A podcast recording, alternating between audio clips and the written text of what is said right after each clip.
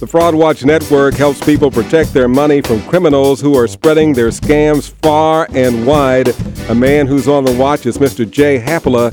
He's the Associate State Director for Community Engagement for AARP Minnesota. Jay, good morning and welcome. I'm just wondering, uh, do these scammers ever take a day off? Are they busy just like we're busy? Dang. Oh boy, I, th- I think they're busy. And good morning, Freddie. Good morning to all the listeners out there in the Twin Cities and beyond. And these scammers, they are working overtime. They're working in shifts, and they're making a lot of money. They're stealing money from people here in in the Twin Cities and all around the country. Um, you know, the I've been saying the scam losses have really been skyrocketing because that's what the data show. Um, when we look at these reports, we know that p- people are being targeted and losing more money today than they were this time last year. So it is really increasing. So, what's the top scam right now that you're seeing, Jay Haapala? Right. So at ARP, we run a, a Fraud Watch helpline where we take hundreds and hundreds of reports of scams from all across the country. And so we're able to measure what are the top scams going on right now.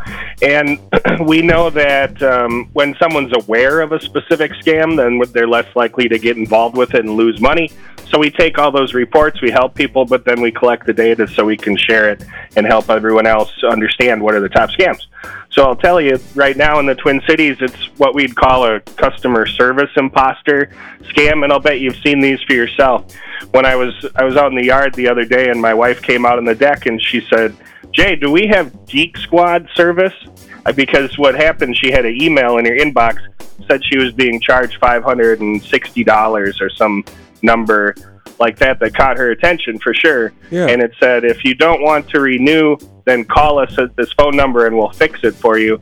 But we took a closer look, and of course, that was just a big scam. Wow. So, how could you tell that it was a scam? I mean, it's got it probably has the logos and all of that on it. Right. By now, folks know it's easy to copy and steal a logo that looks very official. And these, these type of scams have really improved. Even just a few years ago, you could really see that the person who wrote it that wasn't from probably the United States, maybe didn't speak English as a first language, and you, there were a lot more hints. But in this case, what we looked at, because it did look very legitimate, just like a receipt from probably what a receipt from Geek Squad looks like. But we looked at the email address that had sent it to her, and it didn't say anything about Geek Squad. And then we looked at that phone number in the in the email, and we go- Googled it and looked it up, and it didn't make sense. It wasn't associated with Geek Squad or anything. So we did a little research outside of the information that was included in that email. What would have happened had you called that number? Well, it gets complicated. I mean, long story short, they'd be trying to access our bank account and move money in and out and steal our money. And it is quite tricky the way they do it with a remote connection over the internet. Uh, they would be very friendly to us over the phone and then try to, you know, manipulate us to show them our computer passwords and even give physical access to the computer so they could start um, accessing our accounts. Jay, I don't want to answer my phone. I don't want to open any email. So, uh, so what do you do? What's the workaround uh, against not answering your phone or opening your computer? I'm afraid to open the computer, let alone the email. No, man. No, you gotta. You know, that's how we stay connected, do our work, go to school. We got to use the computer for most people, um, but you just got to be skeptical. It's unfortunate that in the old days you just stay on the right side of the train tracks and you could be safe, but now these scammers are right there in your living room, and then we use these devices called smartphones that include all our information and our communications like email and texting and all the apps that we use on our phones.